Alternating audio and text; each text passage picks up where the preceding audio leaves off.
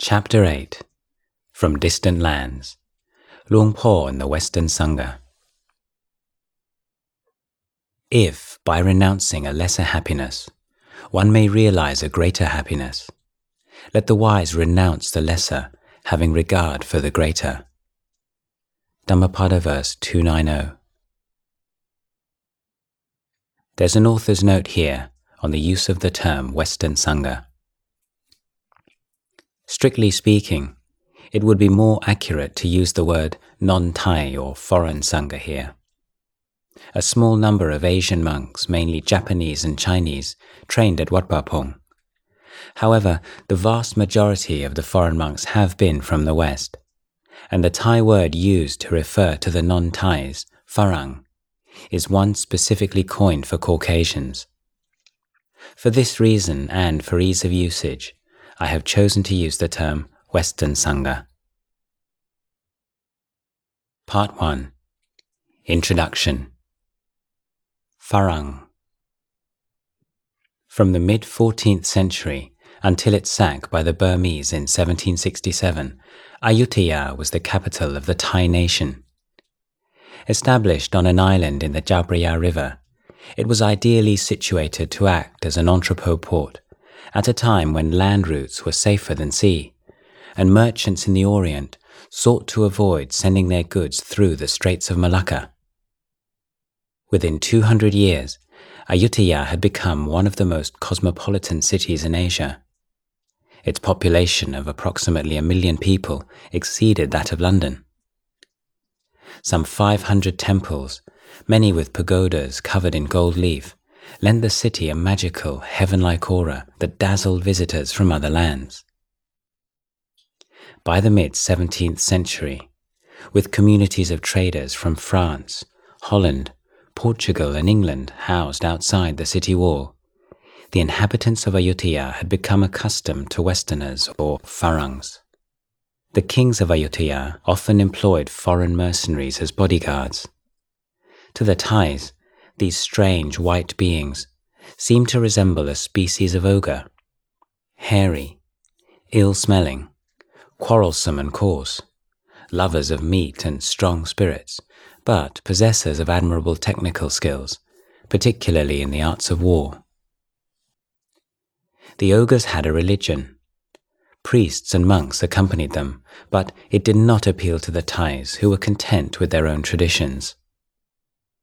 As Buddhists, they were accustomed to equating spirituality with the renunciation of sensual pleasures. They found the Western clergy worldly and hypocritical, undignified in their rivalries. The Ayutthayan Thais gently rebuffed what they saw as an alien faith with politeness and smiles. However, the legendary Siamese tolerance was stretched to the limit during the reign of King Narai 1656 to 88, when a charismatic Greek adventurer, Constantine Phaulkon, rose to become the closest advisor to the king, who appointed him Mahat Thai, Minister for Trade and Foreign Affairs, second in power and influence only to the king himself. After his conversion to Catholicism, it is alleged that Phaulkon became involved with the French in plots to put a Christian prince on the throne, and thus win the whole country for God and Louis XIV. At King Narai's death in 1688, however, conservative forces prevailed. French hopes were dashed, and Phaulkon was executed. For the next 150 years, the Siamese looked on Westerners with fear, aversion, and suspicion. But as French and British power and prestige spread throughout the region in the 19th century, the image of the Westerner changed. He came to represent authority and modernity, the new world order that had to be accommodated. As all the rest of the region fell into European hands, Siamese independence became increasingly fragile. King Mongkut, 1851 to 68, believed that the only way for a small country to survive in the colonial era was by earning the respect of the Western powers through becoming more like them.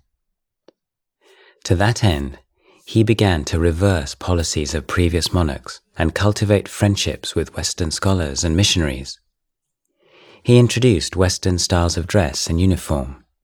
He predicted eclipses by scientific means, undermining the hitherto unshakable prestige of the astrologers. He also sought to reform popular Buddhism along more rational scientific lines to protect it from the missionaries' disdain.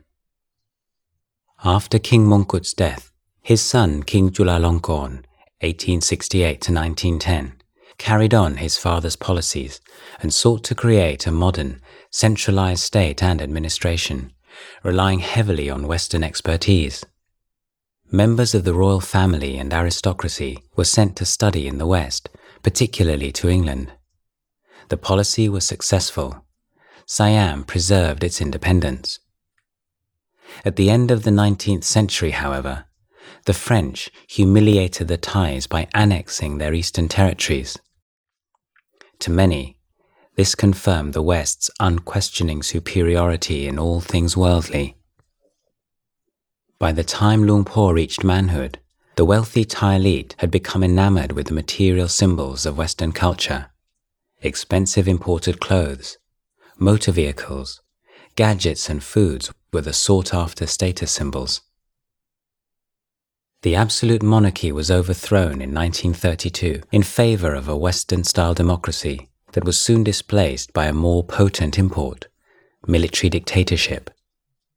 Fascism was the new vogue, far more appealing to the military men running the country than the messiness of political debate. The country's name was changed to Thailand. Chauvinism was promoted in the guise of patriotism. Cultural mandates accompanied political change. Field Marshal Pibun Songkram passed laws making it compulsory for men to wear hats and kiss their wives on the cheek before leaving for work in the morning. A marginalization of Buddhist goals and ideals, coinciding with official support for Buddhist forms and rituals, became a feature of development that was to become an enduring trait. In the hamlets of Ubon, images of the West came from Hollywood. Traveling movie companies set up their screens and loudspeakers in village monasteries, where Clark Gable and Greta Garbo enchanted their audiences in homely Lao, dubbed live in front of the screen. Thus, the first flesh and blood glimpse of Farang in Ubon, exciting though it was, came as a shock. During the Second World War, while the newly ordained Luang was studying in local village monasteries, a group of gaunt and ragged POWs was jailed in the center of town. They were prisoners of the local Japanese garrison, hostages against Allied bombing raids. The local people smuggled them bananas. Then, in the 1960s, came the Vietnam War. Ubon closer to Hanoi than Bangkok, attained a strategic importance. By the end of the decade, 20,000 young Americans were stationed on a sprawling airbase north of the town. Large uniformed men, black, brown, and white, strode along the streets, hand in hand with mini-skirted prostitutes. They caroused in tacky nightclubs with names like Playboy, and sought to escape the stress of their lives with Buddha sticks. Overhead, at regular intervals, came the deafening sound of Phantom fighters and A 130 airships taking off on missions over Laos, Cambodia, and Vietnam. American military personnel were not, however, the only young Westerners in Thailand at the time. It was during this period that villagers working in the fields to the east of Wat Pah Pong became used to a strange new sight. Tall, fair skinned young men with scruffy hair and dressed in t shirts and faded blue jeans would often be seen walking along the ox track with a dogged, loping stride and a large grubby backpack like a malignant growth behind them. These young men were the first trickles of the steady stream of Westerners who were finding their way to Luang Por Chah. They were to become the senior members of a Western Sangha which now, more than 40 years later, numbers almost 200 monks and nuns. More than words. Luang Por, only a few of your Western disciples speak Thai, and you can't speak their language. How do you teach them? This was one of the most common questions that Luang Por faced from the early 1970s onwards as the number of his Western disciples steadily increased. He would explain that he was teaching Buddhism not as a philosophy, but as a way of liberation. Pointing directly to the experience of suffering, its cause, and the way leading to its cessation were more important than finding words to describe the process. Sometimes, to clarify this point, he would pour water from the thermos flask on the table before him into a cup. In Thai, we call this namron. In Lao, it's namhon. And in English, they call it hot water. But these are just names. Dip your finger in it, and no language can really pass on what that actually feels like.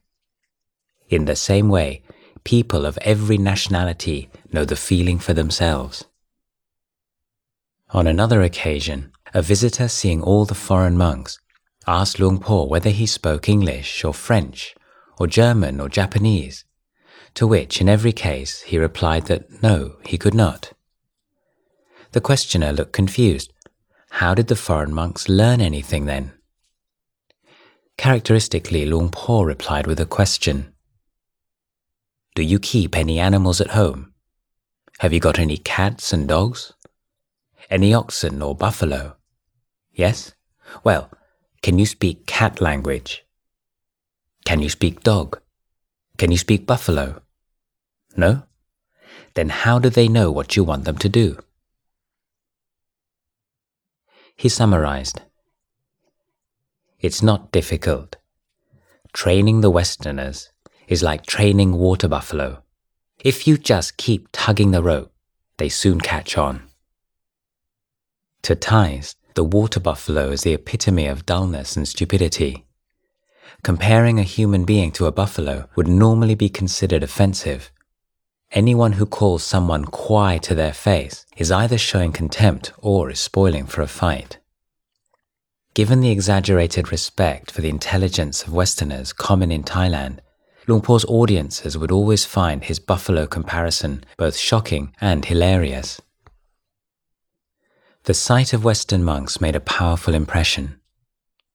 At a time when Western technology, material advances, and expertise were being so touted by the powers that be, here were to be found educated young men who had voluntarily renounced the good things of life that people were being encouraged to aspire to. These were men who had chosen to live austere lives in the forest as monks, not understanding the language, eating coarse food, striving for peace and wisdom in the same way that Thai monks had been doing for hundreds of years. It was baffling, fascinating, and above all else, inspiring. Many visitors would leave Wat Pah Pong thinking that perhaps there was more to Buddhism than they had supposed. If the Westerners had so much faith in it, how could it be outdated? Luang Por's basic technique was not, he insisted, particularly mysterious. He led his Western disciples. He showed them what to do. He was an example. It wasn't necessary to impart a great deal of information. Even though I have a lot of Western disciples living with me, I don't give them so much formal instruction. I lead them in the practice good actions yield good results, and bad actions yield bad results. I give them the opportunity to see that. When they practice sincerely, they get good results, and so they develop conviction in what they're doing. They don't just come here to read books, they really do the practice. They abandon whatever is bad in their hearts, and goodness appears in its place. The Westerners had come to Buddhist teachings and monastic life without the cultural conditioning of the Thais. In one sense, they had beginner's mind. Luang Por found their open, questioning attitude refreshing and stimulating. As students, they were largely free of the complacency that he considered such an obstacle for his Thai disciples. On the other hand, their need for explanations could make them susceptible to crippling doubts. Sometimes, questions led only to more and more questions, diminishing the intensity of their practice. The Westerners often came to envy the single minded application of their fellow Thai monks, who seemed blessed with unquestioning faith in the teacher and the tradition. Luang Por said, Once you've got them to stop, these Westerners can see clearly how they've done it. But in the beginning, it's a bit wearing on the teacher. Wherever they are, whoever they're with, they ask questions all the time. Well, if they don't know the answers, then why not? They have to keep asking until they run out of questions, until there's nothing more to ask. Otherwise, they just keep running. They're hot